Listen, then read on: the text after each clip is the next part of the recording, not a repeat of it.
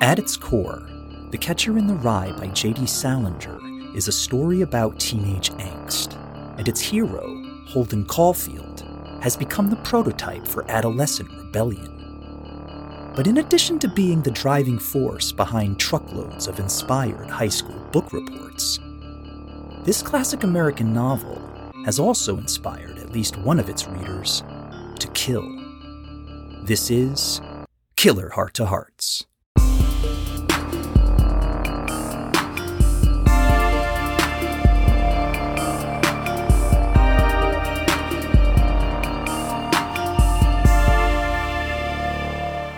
Welcome back to Killer Heart to Hearts. I'm Elise. And I am Will. And in this episode, you guys, we are talking about one of the most famous celebrity murders that's out there. Um, this is a case that's pretty, pretty near to me. You know, having having grown up immersed in his music. You know, my dad was a big fan, although, you know, he was more of a fan of the earlier Hard Day's Night stuff than the later trippy days Beatles, but you know, the Beatles were the soundtrack of my childhood. Of course, we're talking this week about the murder of John Lennon. His death really affected worldwide, you know, this was just it hit every continent. Um it was so tragic. And you know what's really interesting is a lot of times um the murders of these people they they do it because they want some kind of recognition or fame behind it. And a lot of times we don't remember who they are. Right. It's it's different when you kill a celebrity because the public just remembers that the celebrity was killed. Like of course i know that john lennon was killed but you know i had i didn't remember the name of the person who killed him. Um, you know, so it's different from when like say like a like a serial killer himself becomes famous because he kills a bunch of people who aren't famous. You know, then the killer becomes remembered, but when you're dealing with somebody as famous as John Lennon was in 1980, who gives a shit the name of the mm. person that killed him? Nobody's going to remember who you are. Right. But um yeah, this week we are going to dive into a little bit of the mind because it was a dark mind. Yeah. Um very dark mind. Um really just bad shit, you know. Like I don't, I don't know how else to, to describe it, you know, but Anyway, I guess we'll, let's just let's just yeah. do it. Let's get into it. This week's episode is called Coming Through the Rye. It was December 8th, 1980, New York City. Former Beatles frontman John Lennon and his wife, Yoko Ono, had a photo shoot with famed photographer Annie Leibovitz. The photo shoot was held at the couple's apartment in the Dakota building an exclusive address at the corner of 72nd Street and Central Park West, and was for the cover of Rolling Stone magazine. Immediately following this photo shoot, they gave an in home interview to a San Francisco DJ. John Lennon had a lot to share. Not really with the interviewer per se, but with the greater world at large just as soon as he was ready, of course. You see, Lennon had been working on some new music in recent years, following the breakup of the Beatles, and he was excited to perform live again after a five year hiatus. Which doesn't mean that he wasn't also apprehensive, having never truly toured solo before. He just wanted to record one more album, and then he would hit the road in just a few short hours, John Lennon would be dead. Following that interview, at around 5 p.m., the couple departed for a recording studio across town for the scheduled mixing session of a Yoko Ono album, herself a recording artist. Of sorts. And as they left the Dakota, as was his custom, John Lennon briefly stopped to acknowledge the ever present fans that gathered outside, shaking hands and signing autographs. And one of those fans that afternoon, for whom John Lennon signed a copy of his most recent album, Double Fantasy, was Mark David Chapman. Few people were bigger fans of the Beatles than Mark David Chapman. Wait, let me rephrase that. Few people were bigger fans of the Beatles than Mark David Chapman once had been. But alas, fandom, like all relationships, can have its ebbs and flows. And soon after John Lennon proclaimed in 1966 that the Beatles were, quote, more popular than Jesus, end quote, Mark David Chapman ended his relationship with the Fab Four, broke up with them, and soon thereafter, the Beatles broke up with each other, and the band had dissolved by the end of 1970. Good riddance in Mark David Chapman's eyes. Out of sight, out of mind. But someone like John Lennon, who just so happened to be Mark's favorite Beatle, by the way, certainly wouldn't remain outside of the spotlight for too long. Mark David Chapman was born on May 10, 1955, in Fort Worth, Texas. The son of an Air Force staff sergeant, Mark grew up living in fear of his father, who was physically abusive towards his mother and cold and distant towards him. By the time he was in high school, the family had moved to Decatur, Georgia, and young Mark had lost his way. Started using drugs and ditching school became known as a garbage head, which meant that he was a particular breed of drug abuser, willing to take almost anything. Mark's drug abuse was a method of escape. He was often isolated as a child, bullied even. A lack of friends in the real world led to the creation of imaginary ones to fill the void. And at around nine years old, Mark began to fantasize himself as the ruler over a group of imaginary little people that lived inside the walls of his bedroom. To each his own, I guess. Big changes were on the horizon, however. One might even say biblical. But those imaginary little people living inside his mind, fighting for control, would prove to be a recurring theme. In 1971, Mark David Chapman saw the error of his drug fueled ways and became a born again Christian, distributed scripture, really began walking the straight and narrow following those rocky years of adolescent rebellion. Now, where have we heard that before? Adolescent rebellion. That sounds a lot like Holden Caulfield. After becoming born again, Mark devoted himself to his faith began counseling in the inner city, even found himself a girlfriend who shared his newfound moral compass. His days of drug abuse squarely behind him, Mark and Judy was her name, were as in love as any two teenagers could be. They were open and honest with each other. No lies, no games. No, there was no room in their relationship for anything phony. Mark wouldn't have any of that. It was Judy who eventually ended it, and Mark took it about as well as you might expect, which is to say, he didn't take it well at all. And it was just about then that he read The Catcher in the Rye on recommendation of one of the few real world friends he did have. And it would turn out to be life altering for Mark David Chapman, as Holden Caulfield became his role model. The Catcher in the Rye is often included among the very best novels of the 20th century.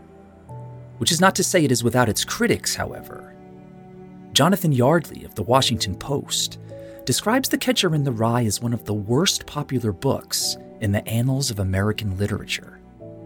Can't understand how a book so poorly written is so widely peddled. But whether you love it or you hate it, it's hard to overlook how The Catcher in the Rye epitomizes existential teen angst. a theme of the novel that remains frozen in time for subsequent generations of angsty teens to discover, to identify with, emulate even. And Mark David Chapman did just that. Throughout The Catcher in the Rye, Holden Caulfield rails against the adults he comes across, who all come across to Holden as hypocritical, phony, and superficial. What's more, Holden also seems to be lamenting his own quickly evaporating youth, something that Mark David Chapman understood all too well. Almost reflexively, Mark began focusing more of his own time on the children he counseled through the YMCA summer camp. Perhaps this was a nod to the inherent innocence and sincerity of children when juxtaposed with their adult counterparts, or perhaps it was a way of squeezing every last drop out of his own adolescence. But either way, Mark became something of a Pied Piper to these kids. They even gave him a nickname Nemo, named after the protagonist from 20,000 Leagues Under the Sea. And for seven summers, Mark was happily known to those campers as Nemo. Then he found out just what that word means in Latin a nothing, a nobody. Mark went on to more work with the YMCA, ended up in Arkansas, helping with Vietnamese refugees in 1975, where he continued to be close with the children in his care. But towards his coworkers, Mark could be withdrawn, reserved, and often seemed depressed. According to Mark, in everyday life, people should strive to be the very best version of themselves that they can be. And when they weren't, he became greatly disappointed in them. And there was no one in the world Mark was more disappointed in than himself. You see, while in Arkansas working with those refugees, something happened. Mark David Chapman got laid. But there were no high fives, no bragging in the locker room. In fact, Mark was monumentally ashamed of himself. He had abandoned his morals, his faith, in favor of the most basic of instincts. He had changed. Even the children noticed the new coldness in his eyes and how the kindness had left his face. He looked like Mark, just a different version, a scarier one. In reality, Mark had never fully recovered from being dumped by his first girlfriend, Judy. He just couldn't get over it, couldn't seem to move on. So he moved away. In 1977, Mark bought a one way ticket to Hawaii, but this was no vacation. And, as it turned out, the fact that the ticket was one way had meaning. You see, Mark David Chapman planned to take his own life. He wanted to spend all of his money in one last splurge on the beaches of Waikiki before ending it all. He even tried once by attaching a garden hose to his car's tailpipe before a passerby intervened. And just three years later, this effort at taking a life would be redirected elsewhere. See, this is where I have a lot of issue with how someone becomes goes from suicidal to homicidal. Yeah. Like it just it's like why do you have to harm someone else right in um, that psyche that you're going down yeah yeah and in this case there's a there's a definite progression there are events and things that happen that cause this suicidal ideation to transform into homicidal ideation we just haven't gotten there yet but I get what you're saying. And, you know, people who go from wanting to kill themselves to wanting to kill others. I'm not sure what it is that causes that switch, like generally, like if, if there's like a blanket reason, which I doubt. But in this particular case, you'll get a, a little bit of an insight coming up. Okay.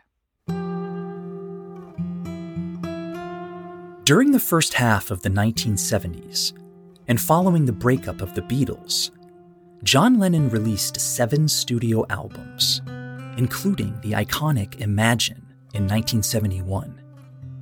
That same year, he and Yoko Ono moved to New York City in an effort to escape the chaos of Beatlemania that had hounded them everywhere else they had previously called home. John Lennon loved New York. People were friendly to him, but generally they left him alone. He was able to blend into the city crowds and walk its streets in relative anonymity. For one of the world's biggest rock stars, anyway. But there was a particular group of people who always kept their eye on John Lennon, who were always watching the United States government. You see, John Lennon was passionately anti war, just as the United States military industrial complex raged on in Vietnam. And his vocal criticism of the war resulted in the Nixon administration undertaking a three year deportation effort.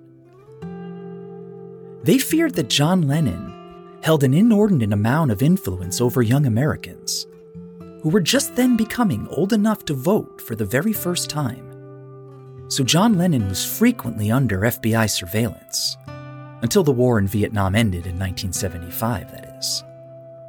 And it was also in 1975 that John Lennon took a step back from music and began leading a very different life than he had before. Sort of withdrew from the public eye altogether. Instead, choosing to focus on his family, devoted five years to raising his son, Sean. John Lennon, family man. But that all changed in 1980 John Lennon began making music again. And soon, there was a new album release by John Lennon and Yoko Ono called Double Fantasy. The very same album Mark David Chapman would get John Lennon to autograph outside the Dakota on December 8th, just five hours before killing him. Following his failed suicide attempt in 1977, Mark David Chapman was admitted to Castle Memorial Hospital for treatment of his clinical depression. And upon his release, he actually began working at the hospital as a janitor. He was well liked there and seemed to many to have turned a corner. Others, however, weren't so convinced and often detected a lingering darkness in him. If he was having one of those days, he could be listless sullen. And it seemed for Mark, the highs were just a bit higher and the lows just a bit lower than everyone else. Classic bipolar disorder. And you could read him like a book. In 1978, Mark, armed with a newfound and likely manic zest for life, set out on a once in a lifetime, six week vacation around the world and that was only the second best thing to happen to him that year. He also found love again in the very travel agent who had helped him book that trip, Gloria Abe. The two were married on June 2, 1979, but despite outwardly appearing to have pulled his life together, Mark continued his internal struggle with depression as he fought to keep his demons at bay the little people who lived in his mind were winning.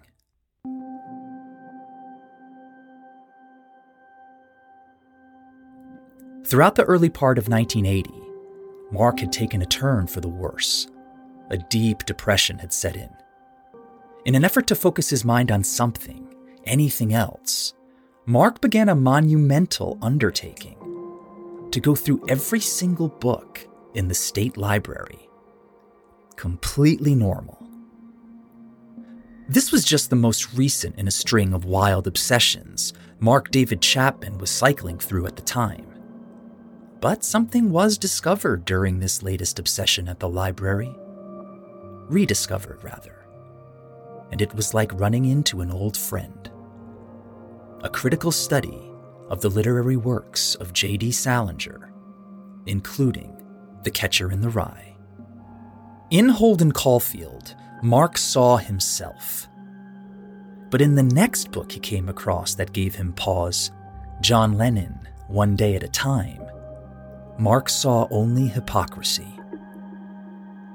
Mark's wife, Gloria Abe, was later quoted as saying, He was angry that Lennon would preach love and peace, but yet have millions. End quote.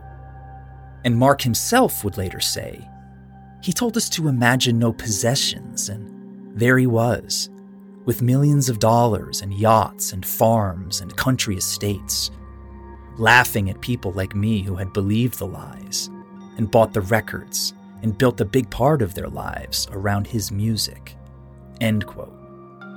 Yes, Mark David Chapman had identified the object of his ire, and it was just about time that he did something about it. In the months leading up to December 1980, Mark David Chapman's contempt for John Lennon reached a fever pitch that can best be described by the man himself. Quote I would listen to this music and I would get angry at him for saying, in the song God, that he didn't believe in God, that he just believed in him and Yoko, and that he didn't believe in the Beatles. This was another thing that angered me, even though this record had been done at least 10 years previously. I just wanted to scream out loud Who does he think he is? Saying these things about God and heaven and the Beatles. Saying that he doesn't believe in Jesus and things like that. At that point, my mind was going through a total blackness of anger and rage. So I brought the Lennon book home into this catcher in the rye milieu, where my mindset is Holden Caulfield and anti phoniness. End quote. So Mark seems well. Yeah, yeah, Mark's doing great. You know, as you were talking, I kept on kind of leaning into this idea that based on some of our previous episodes too, religion oftentimes is kind of something that these criminals lean on as yeah. a defense. And, you know, there is a big difference in being religious and using God's name to commit these acts of violence. Right. As yeah. if that is what he wants. Yeah. It's yes. Um, you know, and, and I know that we we use this uh this quote from um not angels and demons, what's the one before that? Da Vinci Code. We use this quote from the Da Vinci Code in one of our blurbs from season one, I think. I don't remember what episode it was for, but um, as long as there's been one true God, there's been people willing to kill in his name. And I often think about that line because it's true. It's very, very true. You know, every religion has its followers that are just fanatics. Fanatics, absolutely. Yeah. To the extreme. And that seems to be the catalyst for a lot of murder. Yeah, for sure. I mean, those are extremists. And They're, throughout time. And we're very aware that this is just extremists that we're talking about right, right. now. Yeah, yeah. Yeah, and particularly, you know, specifically with Mark, like the first thing that um, that's like religion related is when he becomes born again and then he he's upset by John Lennon because John Lennon in an interview said that the Beatles are more popular than Jesus Christ. And I can see how that's controversial, but what gets lost is that it was completely taken out of context. Like John Lennon wasn't saying that the Beatles are are better than Jesus or or should be considered better than Jesus or more popular than Jesus. John Lennon was simply amazed at the fact that more people paid attention to the to the Beatles than paid attention to the teachings of Jesus. And he he marveled at it. He he couldn't understand it. He was like he he thought it was crazy. Yeah, yeah. But I will say that statement it irked a lot more people than just Mark David Chapman. Oh yeah. So there was a whole know, movement. Yeah. You know, there's definitely a sensitivity that if you're in the limelight, you just have to be careful. But those words were absolutely just twisted and construed in a completely yeah different way than Lennon had inter had meant them. Right. And and if they weren't the Beatles. Like if they weren't that famous, who knows if they would have survived that scandal? Because yeah, because there was a lot. It was a huge deal. Like people were like burning their shit. They were like you know breaking all of their records. You know, like it was like it, it was like a book burning, but it was all Beatles stuff. Yeah. Um, and who knows? But it just so happened that they were the Beatles, and they were so famous that they were able to to weather that Bounce storm. Back, yeah. yeah. The planning of the murder of John Lennon could best be described as sophomoric, foolish even. It was late October 1980 when Mark first flew to New York, intent on killing him. I say first flew because, again, he had shit plans. Before leaving Hawaii, he had signed the name John Lennon on his last timesheet at work before quitting and then buying a gun. But he didn't buy any bullets. And when he arrived in New York, he learned that the bullets he wanted, you couldn't get them in New York.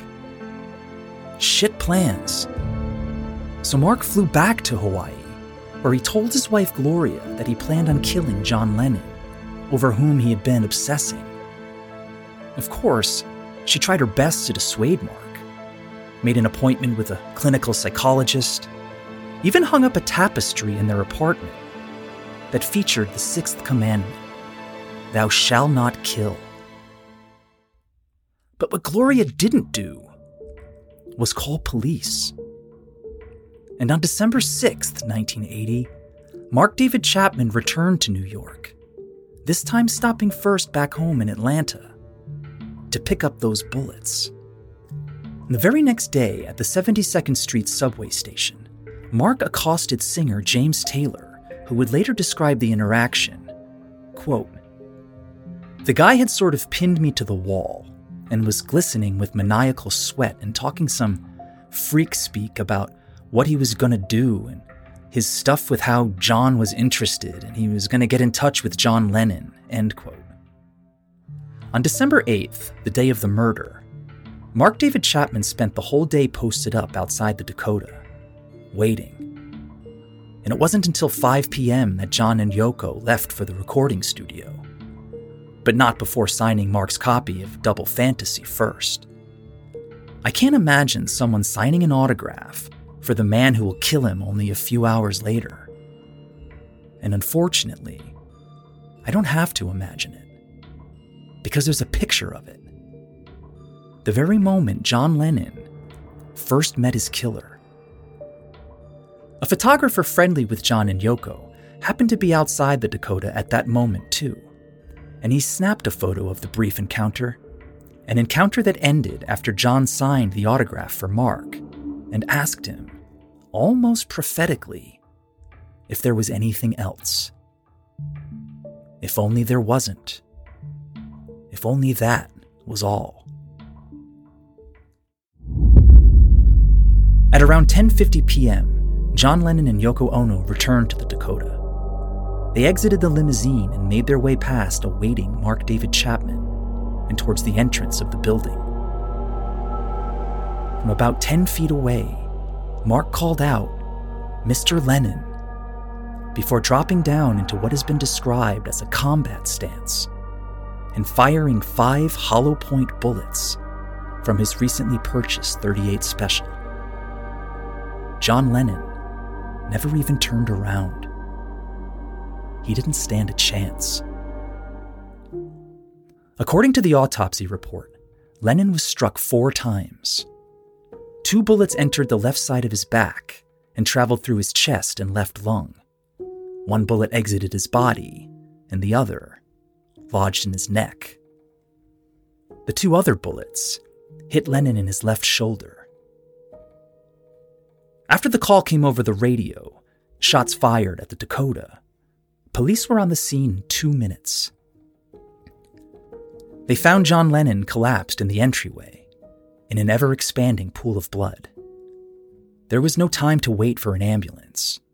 John was put in the back of a squad car and rushed to the hospital, where, despite a Herculean effort from hospital staff, who quickly became all too aware just who their patient was, there was nothing that could be done.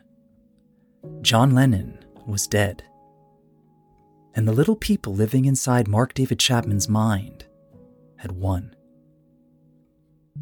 Following the shooting, Mark remained at the Dakota and appeared to be calmly reading The Catcher in the Rye when he was taken into custody without incident. Inscribed in his copy of the book, Mark had written, To Holden Caulfield, from Holden Caulfield. This is my statement. End quote. And he would later tell investigators Quote, I'm sure the big part of me is Holden Caulfield, who is the main person in the book.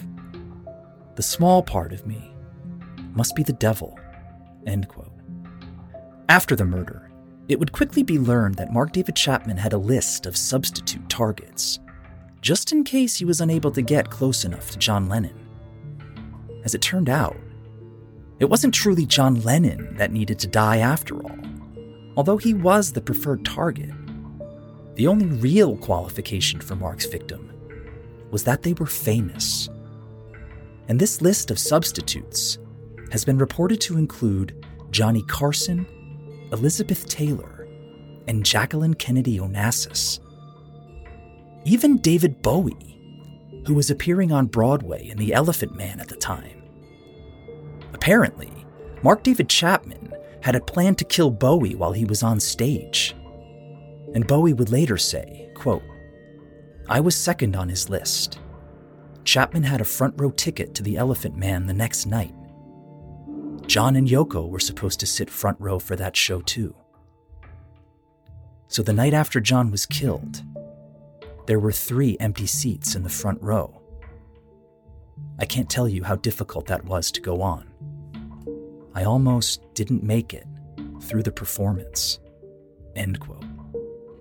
That is so chilling. Can you imagine? I can't. I cannot imagine. And the fact that John and Yoko were also supposed to be front row, Mark must have known that as well. Well, or do you think that that was purely? Coincidence? I think that could have been a coincidence. Wow. Yeah, I think that wow. was a coincidence. I think I think Mark wanted to kill John Lennon on the night that he did, and if he was unable to, I think he was probably going to try to kill David Bowie the next night. Wow. I mean, that's just so crazy. yeah. It just gives me chills. Yeah. Yeah. After at first flirting with a not guilty by reason of insanity plea, Mark David Chapman eventually pleaded guilty to the murder of John Lennon and was sentenced to 20 years to life in prison. He remains locked up at Greenhaven Correctional Facility in New York to this day. He has been denied parole 12 times each time, Yoko Ono writes a victim impact statement.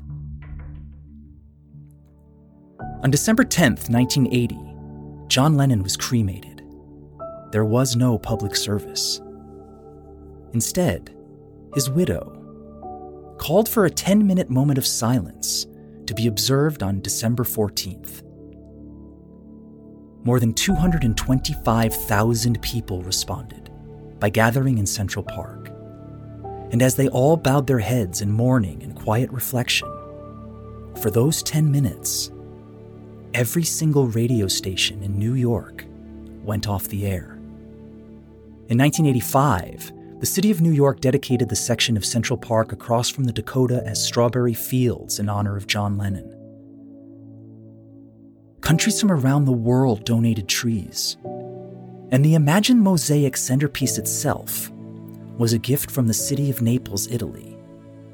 A testament to what John Lennon meant to so many people and just how far his influence reached.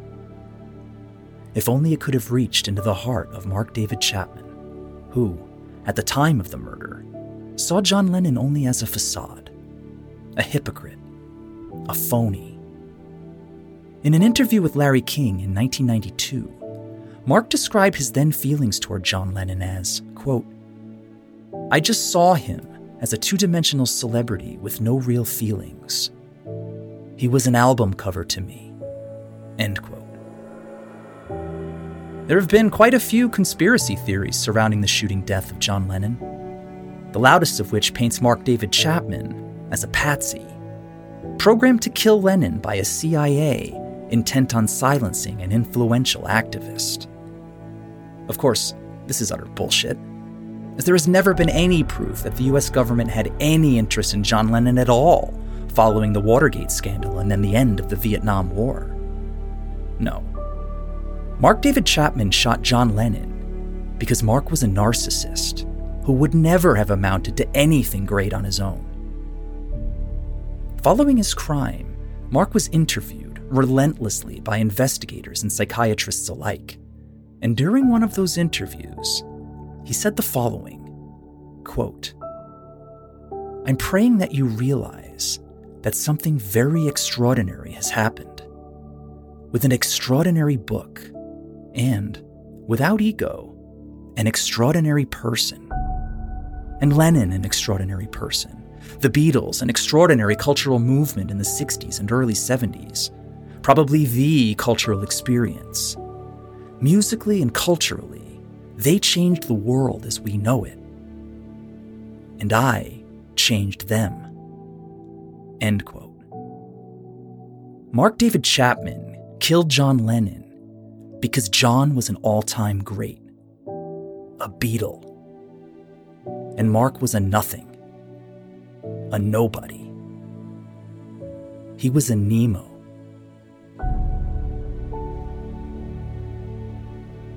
Wow.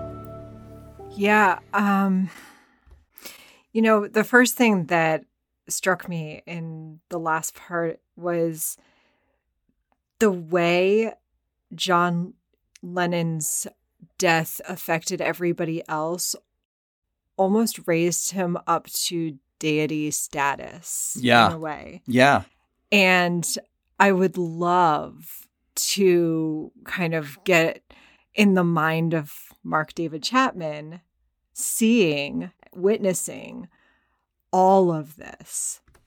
And yeah. what that must have felt like it's seeing i mean people worshiping and um you know i mean even the fact that the radio stations went silent for 10 minutes i mean yeah. wow. Yeah. I, I don't know if that's ever happened since or before i don't know right yeah it, it, was that's pretty, pretty remarkable yeah it was very remarkable um yeah it's just i mean he he he went from a rock star to a demigod yeah. Really, you know? Um, and it's funny because it's not funny, but he was a pacifist that needed to be killed. And it's it, it's so crazy because after the killing of, of Martin Luther King, John Lennon himself has a quote that I'm going to read for you in just a second. Um, but it's basically well, let me just read it to you now. Yeah. Mahatma Gandhi and Martin Luther King are great examples of fantastic nonviolence who died violently. I can never work that out. We're pacifists, but I'm not sure what it means when you're such a pacifist that you get shot. I can never understand that. Wow. Like, and he used the word we. He said, We're pacifists. He was Yeah. talking about Gandhi and King being assassinated, being shot dead. Yeah, and now he's one of them. The same thing happened to him, yeah. himself a passionate pacifist. Yeah, I mean, this whole story gives me chills. Yeah, yeah. And it's when I lived in New York, um, I had a friend who who lived on um, 70 West 72nd Street, but um, across the street from the Dakota. So when we were in his apartment, we could look out the window and look down, and we could see exactly where this happened. And you know, you said you know you had chills, like like you know being a lifelong Beatles fan and looking you know down, and I, I didn't want to go over there because that would just be too weird for me. But Yeah. Yeah. And, you know, also, when you say that Mark David Chapman was a nobody, he was a Nemo, he was also a tremendous cliche. yeah, there's nothing original about Mark David Chapman. Nothing. This whole story or this whole narrative, it sounds like a compilation of all the crazy psychos out there and just putting it all, lumping it all together. And that's what you got with this guy. Right, right. You know, and and um, there there were a lot of other uh, crazy people that connected to Catcher in the Rye in in the, the very same way. Um, the uh, we did a we did a an episode on one of them when we discussed Rebecca Schaeffer, Right. The the guy who killed her had like the Catcher in the Rye was like his manifesto. Yeah. And I mean, that case itself was similar to this one hmm because that was a stalker hmm who was obsessed and he was drawn to her to kill her because he was such a mega fan and then she did something she was in a movie where she had she was in bed with another actor and he took it as that was a diss on him Yeah, fans and fanatics, man. Yeah. Fans and fanatics. Big difference. yeah you know and and that kind of like leads me into my next point is uh, clearly mark david chapman's fucking crazy right on some level clearly i mean he's you know he's diagnosed bipolar he's diagnosed i think he's diagnosed schizophrenic like he's fucking crazy Mhm. but there's a difference between being fucking crazy as you know you and i say it and being crazy to the point where it's exculpatory for you where it it you know you're not guilty because of it Right. The insanity defense. Right. It, uh, you know, it's one of those defenses that I hate. Um, I, I, I hate it because if you are going to kill someone, especially in a manner like this, you are crazy. There is no doubt about that. right but in Um, order for that insanity defense to save you is you have to you have to not understand what you're doing is wrong that's the only way that an insanity insanity defense is going to work is if you're so crazy that you don't know it's wrong to shoot John Lennon five times in the back or four times in the back as he you know as he's coming home. You don't know it's wrong. But in this case he knew it was wrong. He he wrote in his book this is my statement. And he didn't say a word that was to be his statement to the police when they came well that shows that you know the police are going to come and get you and they're going to arrest you and this is going to be your statement to them well now you've just shown that you know it's wrong that the police will come and arrest you you can't use the insanity dep- defense Yeah. and that's why I think he he he changed his plea. Yeah. I mean, if you're going to use the dis- insanity defense, you better just run with the idea that you are insane, you know, that you don't know right from wrong. You had no control over your actions, all of it. Yeah, and because he, otherwise, oh, they're going to catch you. yeah, and he used different, you know, he had different reasons. You know, briefly he said that he he did it to to bring global recognition to the novel The Catcher in the Rye. Um, like he he used a lot of nonsense. He said a lot of nonsense over the years, and he's at this time he's finally he has he has been accepting it. He he accepts responsibility for it, but he's still in jail. I don't think he's ever going to get out. Yeah. Good. Yeah. God willing. Yeah. All right, you guys. Well, that is our episode for this week. I want to thank you all so much for tuning in, and make sure you catch the next episode of Killer Heart to Hearts. Killer Heart to Hearts is produced, written, and hosted by Elise Budell and William Cannon, and is engineered by Jordan Calhoun.